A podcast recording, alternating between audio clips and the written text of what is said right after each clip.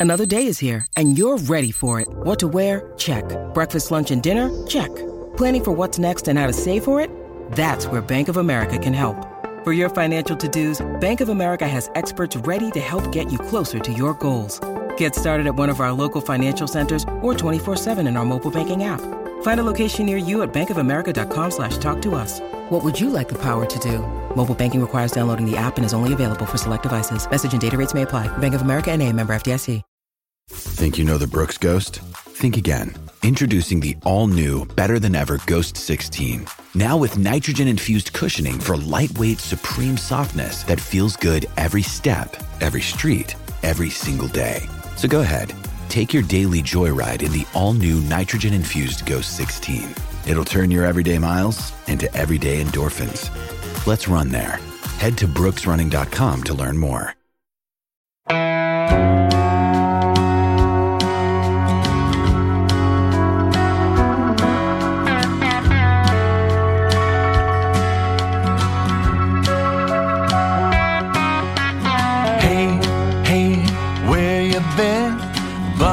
Talk is about to begin. Hey, hey, hey, come on in.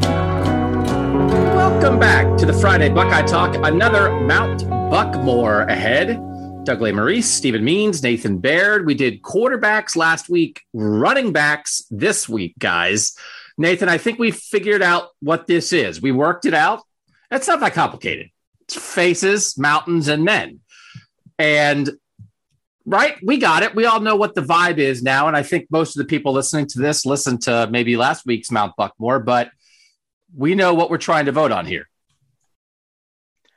Yeah, I, think it's it's there's there's a an, a part of it that is just you know this the statistical stuff that you can't deny, and then there's a part of it that is a, a presence and an essence and and and how and guys who sort of def, help define an era of football. And I thought this one was really interesting because there were three guys that I thought were no brainers, and then one that I really had to think about. I hated coming up with my last one. I hated it so much. It was a very straight, strenuous activity to do. Yeah, it was definitely yes. I think I think probably it's no surprise. Like the people listening to this, I would imagine a lot of people thought of it the same way. But I think it'll even be an interesting discussion around some of the people that we think are no brainers. And so let me lay out something here. Again, this is Mount Buckmore. We're picking the four. And Nathan, you used the word. I don't think we maybe said that word on the last podcast because I'm bad at thinking up words sometimes.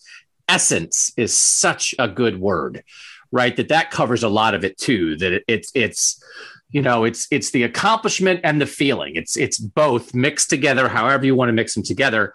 But we're picking in Ohio State history at a particular position the four guys you would want to see their faces on a mountain to represent that position. Last week on quarterbacks, we wound up with six different guys that got votes for the four spots. I'll be curious how this goes, and and, and I'm we're setting some uh, some ground rules here for this that that only applies to this position because it is so complicated. We are acknowledging a uh, older version of the mountain that was built. Let's say if you built the mountain like in 1960 right? They were so excited about guys who had run the ball successfully in Ohio State history. They built one mountain. And on that mountain, they put Chick Harley, basically the, the man who invented Ohio State football. And then they put on Ohio State's first three Heisman Trophy winners Les Horvath, Vic Janowicz, and Hop Cassady. And they were all guys who ran the ball. Were they all running backs the way we? Th- I mean, I, that's not what we're here to do, right? They were accomplished football players at an incredibly high level. It was a different game back then. They ran it. Some of them also kind of threw it sometimes. In my original text to the texters, asking them to vote, I included Howard Hop Cassady as an option because I draw the line for modern Ohio State football at the beginning of Woody. And so he won the Heisman Trophy in 1950, but then he played. No, no, no. I, he won the Heisman Trophy. I had this backwards. He won the Heisman Trophy in 1955 for Woody, right? So to me, it's like, well, that means he's modern day, right? Like he's a modern Ohio State football player because Woody is modern Ohio State football.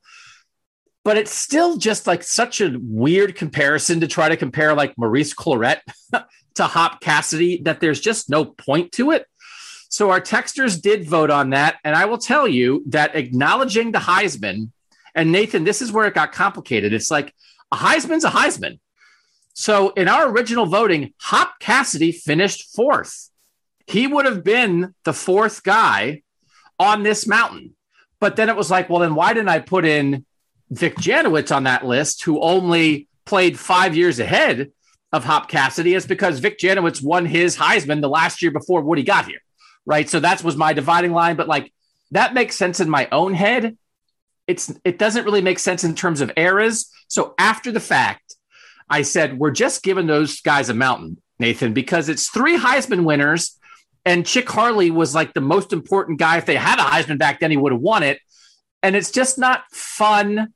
We're not educated enough to try to have a battle about, you know, Ezekiel Elliott compared to Les Horvath. It's like, what are we doing?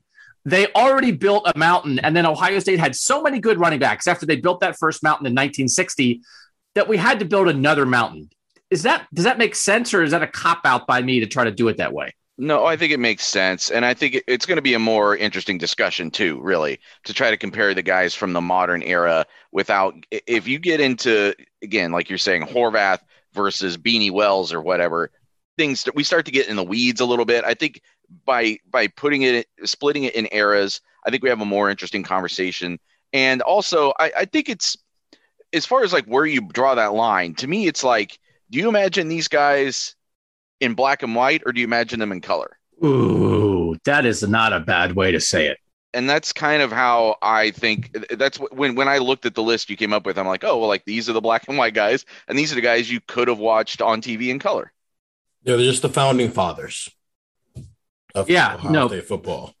That you know? that's it, it, and it's just the game we understand it was just it was just such a different time but yet at some other positions i think you can do it a little bit right but it's just uh-huh. so different what they asked of guys in the backfield back then so that's how we're doing it and i will say for running back i didn't go as deep with the candidates because there were some guys that like probably deserved to be on a voting list who I just kind of knew. I mean, they, they just were not going to be in the top four in the end. And I, and I don't want to make these surveys feel like homework to our tech subscribers. If you want to be able to get these surveys, sign up right now. We're still doing more of them 614 350 3315, and you can be part of it. So, like, I didn't put on Jim Otis, who was like the workhorse back, um, came in one year ahead of the Super Sophs, was part of the 1967 class workhorse back in that era, was Ohio State's all time leading rusher when he left at that time and was like a really good player and is in the book, by the way, which comes out September 14th. But like, I just, I just didn't really think he was going to make the top four. Maybe he was a candidate for seventh, right? But like, just with our audience and that kind of thing, I just didn't include every single person that you could vote for in the vote. So I did include Hop Cassady, so we're kind of taking him out. I only had, besides him, seven other guys in this vote Maurice Clarett, J.K. Dobbins, Ezekiel Elliott, Keith Byars, Archie Griffin, Eddie George, Beanie Wells. Those are the seven guys who are kind of in the running for these four spots. And again, like Tim Spencer was a really good back at Ohio State and then was a coach at Ohio State, and I and I think is in the top five in Ohio State history in rushing yards. He's fifth. I just I just didn't really think that Tim Spencer was really going to make the top four. So I didn't want to have people spend a lot of time having to think, well, is he sixth or is he ninth or whatever? So I didn't include him. I didn't include Carlos Hyde, who is 10th in Ohio State history in rushing yards, but is eighth among running backs because he's really good. But again, it's just kind of a not quite that level. I didn't include Antonio Pittman, who was the lead back for the undefeated team that went to the national title game undefeated in 2006. You know, I didn't include Raymont Harris. I didn't include, there's just some guys like that. I didn't include Pete Johnson, who was like the touchdown maker with Archie Griffin. And if Archie hadn't been here, you know, might have been a Heisman candidate on his own. So Nathan, I, should I should I have expanded the pool, or was this was it? Did it make sense to maybe keep it tight to this group of seven slash eight that I put out there? You know, the people who want to make a case for those other guys can do it through the text and stuff, and maybe we'll get to that later on. Uh, maybe you have some examples of that, but I think it makes sense to, to coalesce this around the the main candidates. You know what I mean? Like, um, if if you're gonna make a a like full throated um argument for Pete Johnson, I'll I'll hear it, but I think that's it's going to be difficult to really put him in a top four. Even if it, it's more important to do that at running back maybe than any other position as we're going through those because there's a clear tier of what we're talking about here, especially when you're talking about a situation where there's probably two or three guys who are locks to make the Mount Rushmore anyway. So you might as well start tiering it as you're basically trying to figure out who your last person is going to be on the mountain. Yeah, it's basically, I think for the running backs, it was like a tier of shoe ins and then a tier of everybody who's like legitimately fighting mm-hmm. for the last spot. And um, there are some people who I left off who probably would have gotten a couple votes, right? I'm not saying they would have gotten 0% or whatever if you would have put them in for top four. I'm not saying some people wouldn't have ranked them in the top four, but I just didn't think they had an actual chance to make the top four. So that's why we're boiling this down. I'm going to do it a little bit differently because I want to talk about some of these guys sort of in a specific order. So let's get to the obvious one again. If you guys want to vote, we are in the midst of the defensive end Mount Buckmore voting at the moment, which again is pretty interesting. It's pretty interesting. And we'll do that soon on a pod. If you want to be part of it, 614 350 3315. Nathan, Archie Griffin, if you did this for college football, any position, any team, four guys in the history of college football, maybe if you did one of coaches and one of players, I mean, I think Archie makes it in the history of college football just as obviously the only two time Heisman winner, a defining player sort of in this moment in the 70s when the game is like it's still a, a local game. You're tied to bowls, but yet you're just starting to get to the point where, you know, you can, teams are go, you know, more than one team come from a conference is starting to be able to go to some bowls. It's starting to become more of a national game. And Archie is the face of that. I didn't sit down and say, oh, who would be if you did four guys all time? Who would it be? Would it be, you know, Archie Griffin, Red Grange, Vince Young, and Tim Tebow? Whatever. I'm not doing that. But I think he might be. So, like, of course, Nathan, Archie Griffin is first on this mountain. And maybe at the end we'll do this. Maybe we will. Now we'll finish it up with this at some point. Maybe bye week we'll do this. The all time Ohio State, just four people associated with Ohio State football right? Any position, coach and player, administrator, whatever. I think Archie makes that. So, Nathan, Archie Griffin, he's good and he's famous. I was thinking this morning about what a Heisman Trophy season would have to look like. Eh, what, how, whether a Heisman Trophy winner would ever be left off a list like this at Ohio State. You know what I mean? Like, I think a Heisman almost just catapults you directly onto this. I don't know. I don't really know what that would look like to not get you on there. And then and then that led me into a discussion with myself, I suppose, about um, whether this is ever going to happen again. Like, I don't know that there's ever going to be a two-time Heisman winner again. I mean, it, to have it have not ever happened in the first place is is still pretty fascinating. But now, when you look at the way college football is structured, guys don't stay as long. And I think we've also talked about the fact that when you win early, when you have great success early, now you're compared to yourself. It makes it that mm-hmm. much harder. That's almost the most surprising thing about Archie Griffin because he was obviously a great player. But when you come out and win a Heisman Trophy, I think now then you have to come out and almost be better than you otherwise would have had to been to win a Heisman Trophy that second year. And he went and did it. Like that's uh, there, there's nothing more impressive than that. How much does the internet and social media maybe play a, a, a impact into that? Because Archie wasn't in your face every Saturday. It wasn't every time he maybe had a bad run or fumbled or whatnot. It wasn't on social media two seconds later. While with you know Johnny Manziel, obviously that was a crazy or Lamar Jackson, where yes you're playing better, but now everybody's eyes are on you every single moment of every single day. And so it's just an extra added element. While with Archie Griffin, maybe it was a little easier to just be like, man, he's just so much better than he was the year before that. So I wonder if Archie would have had those Heisman level seasons in 2017, would he still have two Heisman's or would he just have the one? I do think like so. To your point, as you guys are saying, guys actually do come back. I mean, there have been pl- mm-hmm. plenty of guys recently. Lamar Jackson, first and foremost, who won it and then was a finalist the next year. But yeah, the main competition is against yourself in a world where in the world that we understand.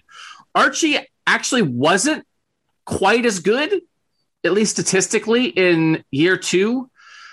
I mean, in his senior year, in the second Heisman years, he was in the first Heisman year. 1974 as a junior, he runs for 1,695 yards in 12 games, 6.6 yards per carry, 12 touchdowns. As a senior, he runs for 1,450 yards, so 245 yards fewer. His yards per carry goes from 6.6 to 5.5. He only scores four touchdowns rushing the ball, four touchdowns overall compared to 12 because Pete Johnson's like the goal line back and taking a lot of those carries. So, like, his stats do go down, right? A, a little bit, mm-hmm. but he still is the overwhelming winner. His second Heisman, it's six running backs are the first six guys. I love this era of football. Archie Griffin wins it with 454 first place votes and 1,800 total points exactly. Chuck Muncie of Cal, 145 first place votes, 730 points. So Archie doubles up second place. And Archie is, I mean, it's just not even close. Ricky Bell of USC, really good. Third, Tony Dorsett, who then wins it the next year, finishes fourth as a junior, but only gets 66 first place votes compared to 454 for Archie. So, you know, like the stats did go down, but like kind of what you're saying, Stephen, like you think in this world, so and the year before as a junior, Archie Griffin, 1,920 points, Anthony Davis of USC, 2nd mm-hmm. 819. So again, doubled up second place as a junior, 483 first place votes. Anthony Davis, 120 first place votes. He would have had to deal a little more with the backlash, Stephen, in the modern age, and, and who knows? It, now, it would have taken a great candidate to rise up, right? But maybe people would have moved to Tony Dorsett a little earlier as the new guy on the block, the way people think about college football now, Stephen. Yeah, and that's just the point. It's just now it's a college football covering sports in general is a is a 365 day 24 hour job when back then it was during the season and you just kind of you know it's just different now we look for every reason in the world to say somebody's not that good after we spend years building them up which is the fun part of this job yeah i don't know if he would have done this i don't know if in the modern era that he would have repeated because i think it's a more sophisticated um, electorate even though i'm still critical of the heisman electorate i think it has grown in sophistication a little bit over the years, but it's also just a more sophisticated game. Um, the, the you know the, the way that we think of the Heisman Trophy has changed. But also, I'm obviously not the greatest historian in the world, but how often did someone who was not even on the Heisman radar at all just pop up and just win the award? Because that's been a trend lately, whether it's Burrow, uh, Lamar Jackson, uh, Tim Tebow to an extent. Back then, it, it felt like more often than not, the guys who were expected to win it or be in the race were the guys who were in it in the race at the end of the season. While now it's like you can be a guy who's a seventh round draft pick projected, and then you end up winning the Heisman Trophy. I mean, I don't even know how much of a radar there was back then. It was like your local yeah. beat writer the day before the season started did a list of like oh, 10 players to watch and call it, you yeah, know, I, I don't I, I don't know. I will say in 1975, the year Archie won his second. Again, he ran in 12 games for 1,450 yards. Tony Dorsett at Pitt ran for 1,686 yards. Archie Griffin, 5.5 yard average uh, as a senior in 1975. Tony Dorsett as a junior in 1975, 6.6 yard average. Tony Dorsett, 13 rushing touchdowns plus three receiving, so 16 total total touchdowns. Archie Griffin, four total touchdowns. So Tony Dorsett like had better stats across the board. Um, Pitt was in Ohio State. Now Pitt wins the national championship the next year, and Tony Dorsett runs for more than two thousand yards and like is clearly the guy, right? So I'm not saying Archie doesn't deserve it, but I'm saying the point we are making here is Nathan, as you said off the very top, it would be a different situation now because the backlash is real and it would have been easier for someone like Tony Dorsett to kind of pop on the scene and maybe get more attention as the new guy. with better stats, right three hours away in Pittsburgh, and it just might have been a different vote. Again, hey, how'd they had you listen to that Mount Buckmore running back thing? Yeah, yeah. They start off by arguing how Archie didn't deserve his second Heisman. oh, cool. Let's make sure I listen to that one. That is not what we're doing. We're trying to put some things in context. And the other thing here is Archie's on this no matter what. I mean, like Archie's unbelievable. He's the all-time leading rusher. When you're talking about a thing like Mount Buckmore, he has been an ambassador for Ohio State, both football and the university as a whole. He was the chair of the Alumni Association forever, president of the Alumni Association. He has been like the face of the university for like 30 years. Like he is a tremendous ambassador. As a player, he's from Columbus. Like he's an underdog story a little bit of getting recruited to Ohio State. And then he and then he was like Woody's like last great player. Right? I mean like he's like he's the guy Archie is Ohio State football. So whether he would have won one or two, he's at the top of this list for every reason. But it's interesting to think about, to your point, Nathan, what the next Archie Griffin faces and trying to match what Archie did when it comes to two Heisman's. Like, who is more Buckeye than Archie Griffin? Woody. Like, that's would, it. It's like only it, like yeah, only Buckeye Woody. Guy. I'm trying to think Buckeye of what guy. it would take to be more Buckeye than Archie Griffin. It would have to be like if a quarterback in the modern era grew up and went to Olentangy Orange or whatever, and then or some Columbus City school, and then came to Ohio State and won a Heisman Trophy, like that would have to be like like if Ryan Day coaches at Ohio State until he's seventy five, and and RJ Day yeah. is Ohio State starting quarterback in six years and wins the Heisman and then sticks around and then like is his Mark dad's offensive coordinator and then is the head coach one day and, and then takes over for Ryan. It's not that's what it is. The Ohio State what they didn't tell you is Ohio State turning into the mob and they keep it all in the family. That's why they keep hiring from within. Did you just compare Ohio State to the mob? that was Stephen. I don't even know what that was. But could we get if if anybody from Ohio State's listening, could we get RJ on Buckeye Talk? That'd be fair. Hey RJ, do you think here's the scenario for you? You're in middle school. He's a good kid. I, I, again that that to me, I we, we all saw it, but I uh, I mean the fans listening here saw it. You guys weren't here yet, but like, um, Ryan gets here, and it's his first year, and for one of the news conferences, RJ Day comes out with JT Barrett after a game, and it's like RJ is like JT's guy. And it's like, here's Ryan Day. He just got to Ohio State. He doesn't really know much about Ohio State. He didn't grow up in Ohio. And then like his son is like friends with the starting quarterback because that's the kind of guy that JT Barrett is. And like that's just like your family gets involved. And I think that kind of thing is when Ryan Day um, doesn't have the roots from his childhood. The roots, a lot of Ryan Day's roots in Ohio State are like his family's roots. It's like his family, his kids, his all three of his kids have a situation now where Ohio State is part of their lives as an early age in the way it wasn't for Ryan. But I think Ryan then absorbs that and is like, man, this is what Ohio State is giving my family. And now I know RJ, I mean, he's, I think he's a quarterback. He and is. it's like, he, he threw at multiple camps this summer, like actually was competing and throwing, not just like out there, like he's a four year old running around like he, he was out there getting coached up. And there were some points when Ryan Day was coaching him up, and it was pretty cool to look at. It's like, oh, father son moment, but your father yeah. is also probably the best quarterback coach in college football.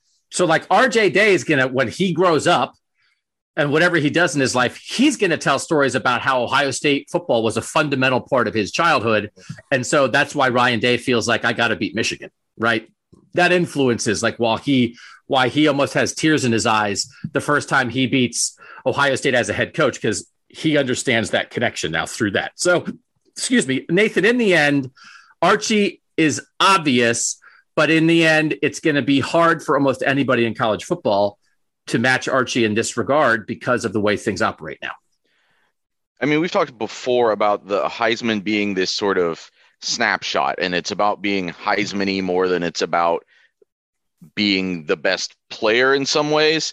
And when you do it over two years, you just it it it it does elevate you. I mean, it does grant you a, a status that I don't think anyone can tell. I think you, I don't know how you could argue that he shouldn't be on. Like you were, like you started this conversation by saying the, a Mount Rushmore for all of college football. Like somebody who did that in back to back years, regardless of what you want to say about whether they deserved it in either one of those years. The fact that they won it the, to do it for back to back years, like Archie Griffin is just synonymous. Like I think people think if you define college football for a decade, I think people think of 1970s mm-hmm. football as Archie Griffin. Yes. Mm-hmm. And, and comes in an era where freshmen now are allowed to play in their first year, which like, you know, was not true. Archie was the first year. So 1972, 867 rushing yards as a freshman, 1,577 as a sophomore, 1695 as a junior, 1450 as a senior. And again, like incredibly successful every year. They should have won multiple national titles with Archie there, and they didn't. Is, but they were they were like the dominant force in college football. Is that an unbreakable record? 55-89 as Ohio State's all-time leading rusher? Probably. No, because here, let me let me do it real quick. Like, so he stuck around four years, right? So that's the thing. That's part of what yeah, might that's make what, it. That's why I said probably. 1863 average for three years. That's like, a lot, man. A certain somebody that we'll get into later in this podcast would have broken it had he come back for his fourth year. But well, so the, the issue is like if you're so good, if you're good enough, it's almost like you need to be a guy who kind of is a like a, the number two back maybe for two years, right? And builds up like oh, I ran for 700 yards, I ran for 700 yards, and then I had two giant like mm-hmm. 2,000 yard seasons, right? And actually, that still wouldn't get you there. That's crazy. That'd be That's 54. You, li- seven, you seven, two, and two is not be, there. I, you would have to be have a Travis Etienne mindset where you probably could have gone after your junior year, but you just wanted to come back because you wanted to work on yeah. this one skill. I, don't think it's impossible, but it's very difficult. And we can discuss that more when we get into another guy on this list. But the next guy I want to go to first, we'll do right after this on Buckeye Talk. All right, let's get into the guy that that and I'll tell you by the way, I don't I can't imagine that anybody like didn't vote Archie. Again, this is uh when we do the the surveys this way for the tech subscribers, we it's not vote for one, it's ranked them in order. So it was ranked these eight people in order. Archie was first at 1.24. So that means his average ranking by people was one first point two. Yeah. So that if you know if every single person put Archie first, he'd be 1.00. So he wasn't that. There were people who did not put Archie first on this list, who might have put some other people, but I can't imagine not putting him in the top four. Second, and pretty clearly second, is Eddie George, 2.39.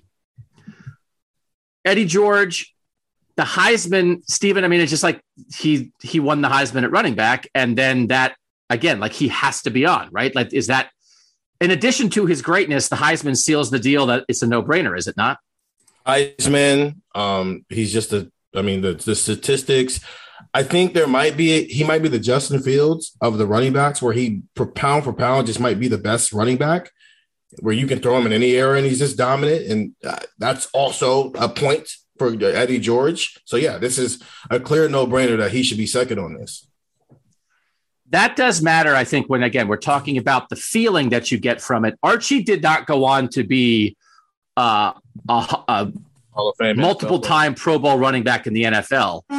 Eddie backed up everything he did in college with an unbelievable NFL career. And then also, Eddie went on to like, he's an entrepreneur, he's on Broadway. Now he's the head coach at Tennessee State. Like, his post football career is as interesting and as accomplished and as varied as almost any football player you can come across. And he is devastatingly handsome.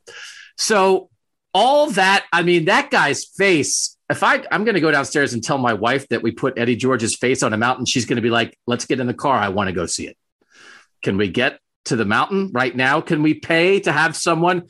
I'm going to have a mountain in my backyard with Eddie George's face chiseled on it once my wife hears this idea. Nathan, that like factors in, does it not? Like, again, essence, presence, like Eddie George from, and again, he's in the book, from high school kid in Philadelphia, his mom, who just passed away, actually, um, Donna George was an amazing woman. I'm not going to pretend I was her best friend. I talked to her for the book for the Eddie George chapter that's coming out.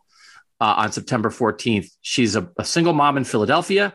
She sees her son in her mind getting off track, and she's like, "That's not how we're doing this." And she sends him to Fork Union Military Academy in Virginia, and changes his life. And at Fork Union, the thing that Fork Union has become now is like this prep school that's like an in between step between high school and college for a lot of people. That's not what Eddie went to do. Eddie went there for high school for two years, like get in line, march in a row, be a cadet, and play football. And then, like, he was a, still like a late bloomer there and was kind of hunting around for offers. Comes to Ohio State, visits, says, I want a tree decides to come to Ohio State, like is not great his first two years, has a fumbling issue. And then his last two years at Ohio State are as good as you could ask for 1,442 yards as a junior, 12 touchdowns, and then the Heisman year, unbelievable Heisman year. 1995 as a senior, 1,927 yards, 24 touchdowns. And then what he's been since, Nathan, I mean, this guy's got it all. Yeah, I think charisma was maybe one of the other words that you were, could throw at him. Um, and it, it's it, one of and and just an enduring charisma, like you say, like um, in a different way than Archie Griffin, I guess, because it's not necessarily that direct association with Ohio State, with the alumni and everything else, but still, like you feel like Eddie George is still attached to this university. I think he probably always will be attached to this football program. He also was the one of the all the guys that we've talked about and will talk about that um, in a weird way kind of seems presidential. Like that's almost like a word that you could just like the way he walks. Like I could just like I just have this picture in my mind of like Eddie George like standing in a suit with a football and like thinking like, oh, that's like the president's holding a football. That's just a way to say he's handsome. It's okay. I'm very comfortable. No, but I know what you mean, right? I mean, he is just so like together. And then and then that picture, we've all seen it, and it's been replicated a couple other times um, of him running away from the entire Notre Dame defense. And there's the Antonio Pittman picture that's like that. It's like the best. I think it's the best college football picture. It's when the photographer is in the end zone and the running back breaks a long run towards the photographer and the skilled photographer is able to capture like the running back in the middle and all the hapless defenders in pursuit. And it makes you it makes it feel like battle. You know what i mean? And that this guy just like vanquished 11 guys and now is is running to win the battle. And eddie i mean like with like the way he looked in his shoulder pads you know, like just like you you can have that picture in your head. So is Eddie Steven, is Eddie as much of a no-brainer as Archie in your mind? Yes. Like even not, if the no-brainer, not, even if the no-brainer is number two spot, yes. It's, like not asking if he's as good as Archie, but it's like, hey, if right. we're doing a top four, are mm-hmm. they just absolutely Safe. they are both in it? And let's start the discussion at three, right? They are relaxing on Mount Rushmore, trying to figure out who's joining them, who is worthy to be the other two spots. And I, I do kind of like it, Nathan, because they're exactly 20 years apart. Like it's again, it's very kind of era specific, right? That that Archie is is the representative of sort of the second, like the the last great Woody era, as we covered, right? Lost in the Rose Bowl his last game at Ohio State. But again, there were national championships there for the taking that they didn't quite take. That and then Archie is Archie is 90s football, right? I mean, if you think I think if you think of the John Cooper era, and there's a lot of great teams, a lot of great players, and I don't mean to snub anybody, but I, I, mean, I think it comes down to Orlando Pace and Eddie George, right? When you really think about sort of that era of Ohio State football, and Eddie had the ball in his hand, so he was easy to think of. But it's like, it's a nice thing that, like, 20 years after Archie, here comes not the only heir to Archie, because there's a guy in between that we're going to talk about, but it's like, oh, it, that kind of feeling again of like a an Ohio State running back dominating college football. Yeah, kind of going back to what I was saying before, like, what would a Heisman Trophy winner have to look like to not make this list? And I guess it would be someone who we looked back and questioned whether or not they really checked all the boxes, but Eddie George checks every possible box. I mean, it, the a statistically overwhelming season. I think that would be a Heisman contending season in any era. Mostly a Heisman winning season no brainer in many eras. And then when you factor in all of the backstory stuff that you talked about, all of just uh, the way that he, you know, the NFL success that he then went on and had, the the the career that he's put together after that. I mean, just everything stacks up that this guy um, is essential to what people think of when they think of Ohio State football. Tight Heisman race. For as good as he was as a junior, did not finish in the top 10. Rashaan Salaam, Colorado running back, won that. 95 Heisman race. Eddie George, 1,460 points. Second, Tommie Frazier, the Nebraska quarterback, 1,196 points. And then Danny Wuerffel from Florida, pretty close himself, 987 points in third. First place votes Eddie George 268, Tommie Frazier 218, Danny Wuerffel 185. Eddie George got almost as many second place votes as first place votes. He went 268 for first, 248 for second, 160 for third. So he had to run for almost 2,000 yards to win that. Like that's a race. Like Tommie Frazier is like the captain of this amazing Nebraska offense that is winning national titles in this era and and Eddie overcame that, right? Like this, his his absolute dominance as a player overcame that. So we all have Eddie on there. The Texters have Eddie on there again. Archie 1.24, Eddie 2.39. So we're ranking them in order, like Eddie's almost as much a lock for second as Archie is a lock for first. Like a lot of people, no doubt about it, they're your top two. Let's go to the third guy. And I'm curious if we think this guy is as much of a lock as Archie and Eddie. And it is, of course, Ezekiel Elliott. He finishes third in our texter voting. He has 3.19. So again, he's he's as locked into third as the other two guys are locked into first and third. The fourth place vote, which again was a little bit screwed up by having Hop Cassady in there, was 5.07. So then there's a drop. Like this is where uh, there's a there's it's really pretty tight for everybody else. Ezekiel Elliott clearly third for the Texters. Nathan, is he a was he a lock on your Mount Buckmore? He was, yeah. I, I, and I think that anytime that you, I mean, you, his whole we talk about presence and we talk about uh, being essential to Ohio State football history, and I feel like 85 yards through the heart of the South is essential to Ohio State football history.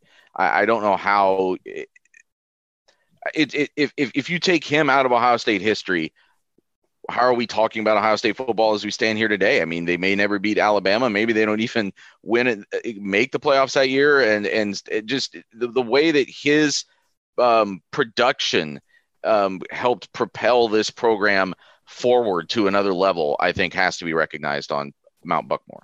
Here's why he's a no-brainer. Wisconsin, 20 carries, 220 yards, two touchdowns.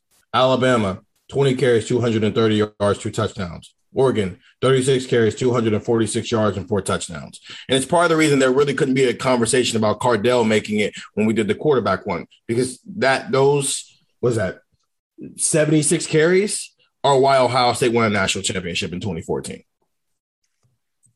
So he does something here that we struggled with a little bit with the quarterbacks because with the quarterbacks, the greatest individual players didn't win national titles. So we're trying to talk about, well, you know, Cardale got him over the top in the playoff. Should he be on? Well, JT was the regular season quarterback. Does that factor in? But he didn't win it in the playoff.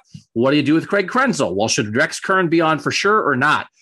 Ezekiel Elliott is both sides of this. He is an unbelievable individual player who is absolutely, who is probably the best player on a national championship team. So I think there are some people, and not just for recency bias, Nathan. I think there are some people who we're asking, hey, is Zeke as the third guy a lock? I think there are some people who would say, what are you talking about? He's first. Like, no offense to two Heisman's, no offense to what Eddie George did as a player and after football. I start with Ezekiel Elliott in some part because I saw it with my own eyes because it was so recent but it looked dominating. Statistically, it was dominating. It was so important and it got Ohio State over the top. And I think maybe, man, now I'm trying to think about this in a different way. Is he, how do we say this? Is he the best player on any Ohio State national championship team. Like if you think about 2002, it's like who's the best player in 2002? And I guess it's Maurice Clarett. And I'm going to say something wrong because I didn't prepare for this. But it's like, all right, well, Maurice Clarett, I mean, unbelievable. But is Zeke kind of better than him in that moment, right? A And second then you year think- Zeke versus a freshman year Maurice Clarett, probably.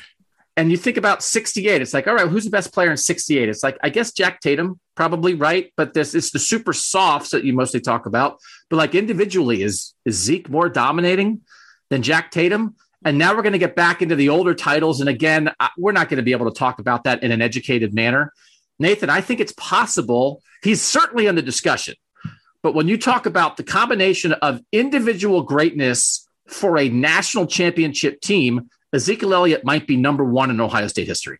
I think you can definitely argue that no one has ever arrived at his moment at a more opportune time.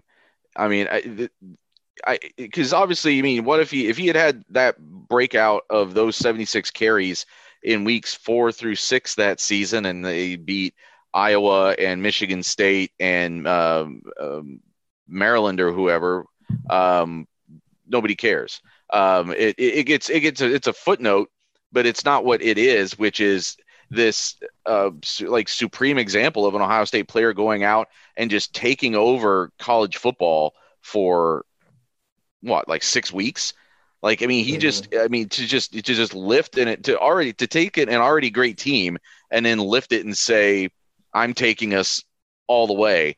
Um, nothing is more um, representative of what we're trying to do here. I think this just might be in the early. We're early in the playoff era. Obviously, we're only ten years into this, but this might be the most impressive three game run of the playoff era.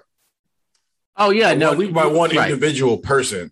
So that alone is another point for why. Yeah, this is an easy check mark that he should be easily third here, and maybe have a case to move up if that's how you feel. I don't feel that way, but and then just very weird because did not finish in the top 10 in the Heisman voting in 2014 because he came on so late. Again, I keep I I say this all the time.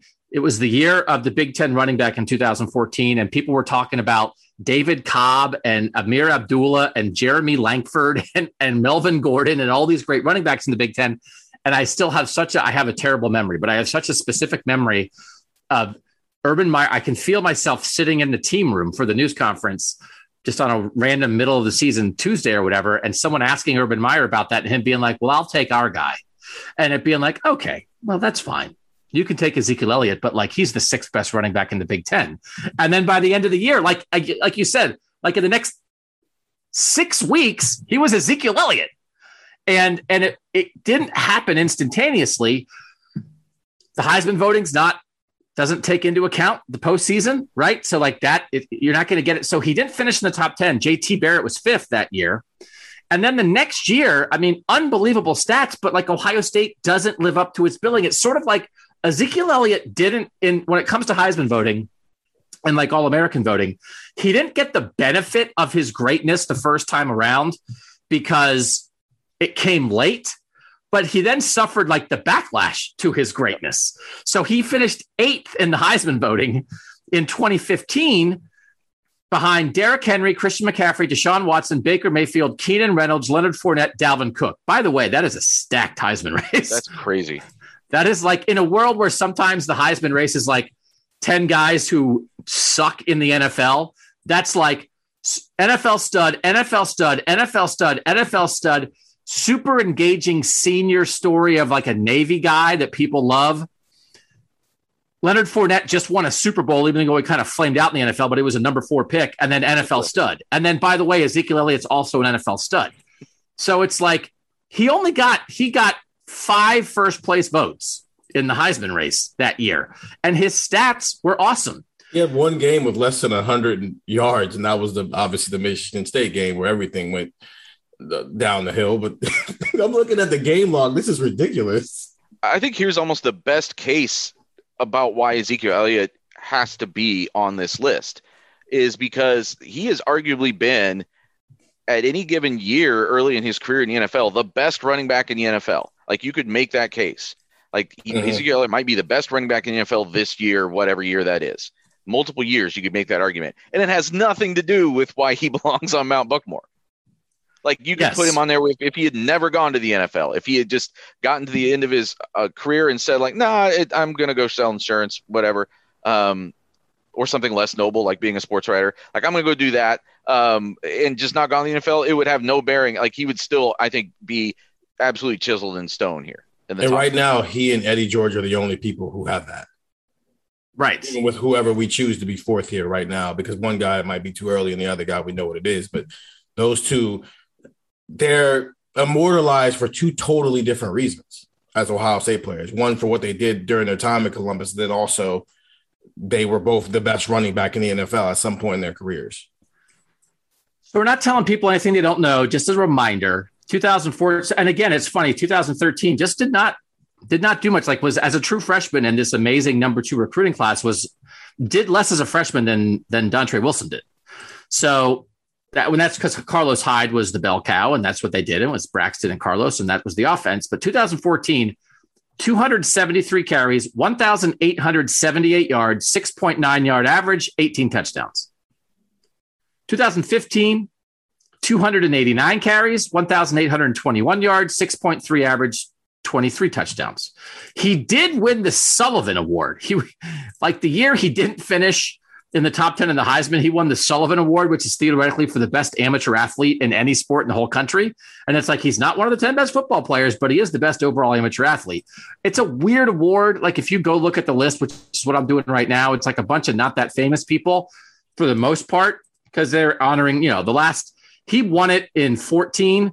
And then since him, it's been like volleyball players. Kyle Snyder, the Ohio State wrestler, actually won it a couple years after Zeke. You know, Missy Franklin won it one year, great swimmer. Michael Phelps won it one year. Like it's kind of a weird. Michelle Kwan run it, won it as a figure skater.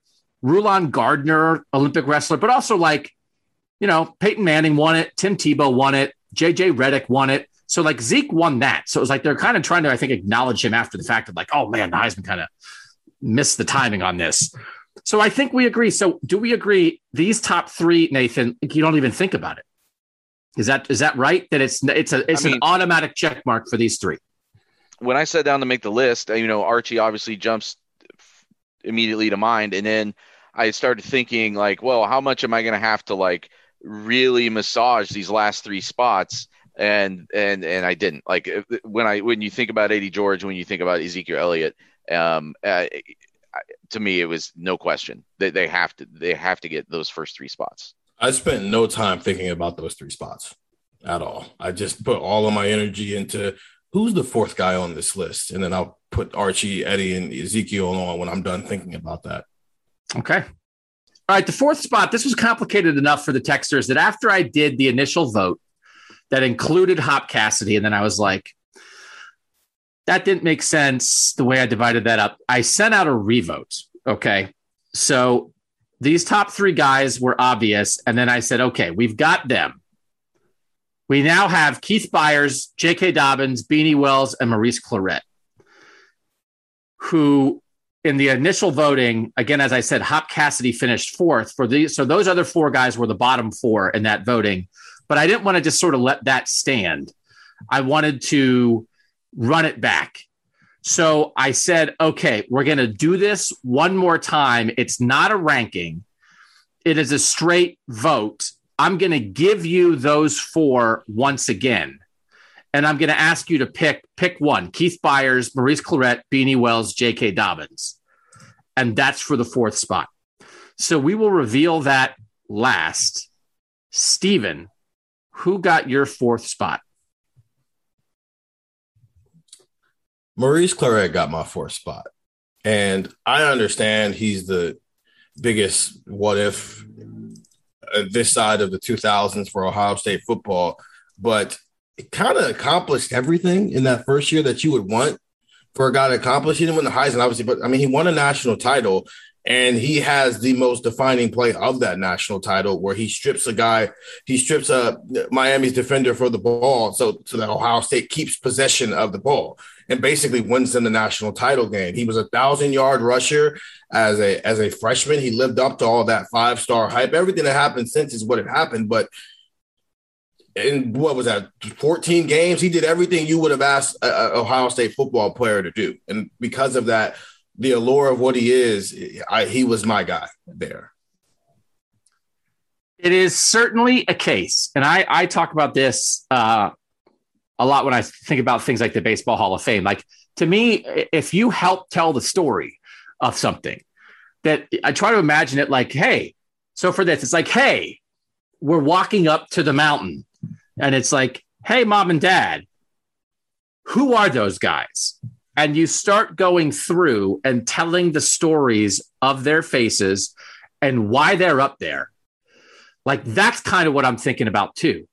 And so the story that you would tell about Maurice Clarett's face is a really good story. Hmm. And it matters in the history of Ohio State. There's triumph and tragedy it tells a larger story about college football but yet like you're not faking it with the individual talent you know it's mm-hmm. not only story there is a great deal of individual accomplishment and talent backing it up and it's complicated and and i think you would get to the end of the story with your kid and your kid would be like wow i wonder what would have happened if he had played a second year yep he sounds great though. And then it'd be like, oh, I want to go back and watch that game. Mom and dad, can you show me that play when he stripped the ball back? What? Like, and, and what's he like now? Oh, wow. You know, he's doing this with his life. That's really interesting. It is a very compelling case, Nathan. So, Nathan, before we get to your vote, like, what do you think of the Maurice Clarett case for this? Well, again, I think it comes down to what endures and what, as you're saying it, what kind of helps define Ohio State football. Um, you can have greater, longer careers that don't necessarily stand out in our minds the way that a single season can. So then, then the circumstances that of why that single season is a single season have to come into the conversation too. Um, that it's where it gets complicated. It's, it's a this is the the difficult part of this particular exercise. He's also Tressel's running back in the way that Troy Smith is Tressel's quarterback. Yes. And and unlike the other guys in this discussion, he won a national title. Yep. J.K. Dobbins didn't win a national title. Keith Byars didn't win a national title. Beanie Wells didn't win a national title. And as we've talked about, like along the way, that has to factor in, Nathan. Right? That's that's some part of the of the discussion here, right? Well, I think if he hadn't won a national title in his only season, then I don't know how you put him on this list. I think that's almost mm-hmm. part of what pushes him there.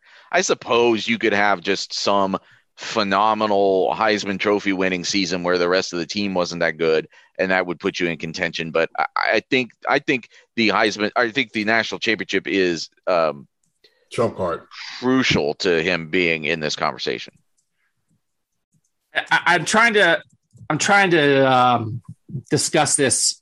I don't know if I can say this in a way that it doesn't come out sounding like weird and inappropriate, but um, you know, he, the reason he didn't play anymore after one year was of his own doing, right? In a lot of ways, and right that that he chose to make a personal choice, and some of it was his own doing, some of it was he did some things that Ohio State.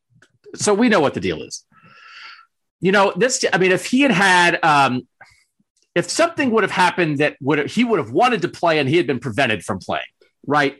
Let's say, whatever. He got abducted by aliens. He got abducted by aliens, and it's like Maurice Clarett comes out on the field for the first game of his sophomore year, carries the ball, gets to the end zone, and a beam comes down and he gets abducted by aliens and people are like, holy moly, he got abducted by aliens and that was it. We never got to see it. I think people will be like, him for sure. Right? That if it's mm-hmm. sometimes if it's as much as, and I don't want to make him out to be only a victim. Again, he made choices in his life, you know, under difficult circumstances, but he did he did some really bad stuff in his life. We all know that. And he's responsible for his own actions, but it was also the situation around him was very difficult. And if he was playing right now, it would be different, right? Not that he could go to the NFL, but he'd be able to make some name, image, and likeness. Stephen, I think if he'd been abducted by aliens, he'd be on the list because people would be like, it was taken away from him. Yeah. Right. And the greatness, man, I'm I'm willing to say, man, he ran for 1,200 yards as a freshman and helped lead his team to the national title. I'm going to guess he would have replicated that to some degree as a sophomore and junior. So I'm going to give him credit for that and I'm going to vote him in. And he wasn't abducted by aliens, but he he was a little bit, right? The circumstances abducted him mm-hmm. to some degree. And again, of course he he's responsible for a great chunk of it. But I think if you think of it that way, it leads you more and more to putting him on. Because he's a it's it's easier to do that when someone's a vic- complete victim in their own yes. story. We do. I mean, Derrick Rose has been the poster child of that for the NBA. When you're the villain and victim, if you're any part of you is the vi- villain, uh, it doesn't matter how much of you is a victim. It it blurs the lines to add some gray areas into this because there's always going to leave the window open of you didn't play anymore because you didn't want to. You could have come back and played, and it's not that simple which is the pro- when things aren't as simple as you're just a villain or you're just a victim. It's hard. That's a really good way to put it. Villain and victim. Um, I should have asked him that when I sat with him for two and a half hours. Yeah, we should have had him on. We should have had him on right now. No, no, no, no, no, no, no, We we, we we don't want the explicit tag on our podcast. That's true. That's true. He is a he is a sailor. If he if by all means, love you, Maurice, but yeah. I don't want to go, yeah, whoever's editing it to go through and have to, yeah. but I'm I'm sure he would have an interesting perspective on this. Again, that that uh-huh. that uh so this this is this is why this is his, his inclusion in this discussion is what makes it so super interesting. So Nathan uh, Stephen, it is your choice, Maurice Clarett. Yep. And just as a quick comparison, again, uh, Maurice Clarett, his one year, 222 carries, 1,237 yards, 5.6 yard average, 16 touchdowns rushing, had another two touchdowns receiving. Just as a point of comparison, J.K. Dobbins as a freshman, 194 carries, so what, 28 fewer carries than Clarett, 1,403 rushing yards, 7.2 yard average, seven touchdowns.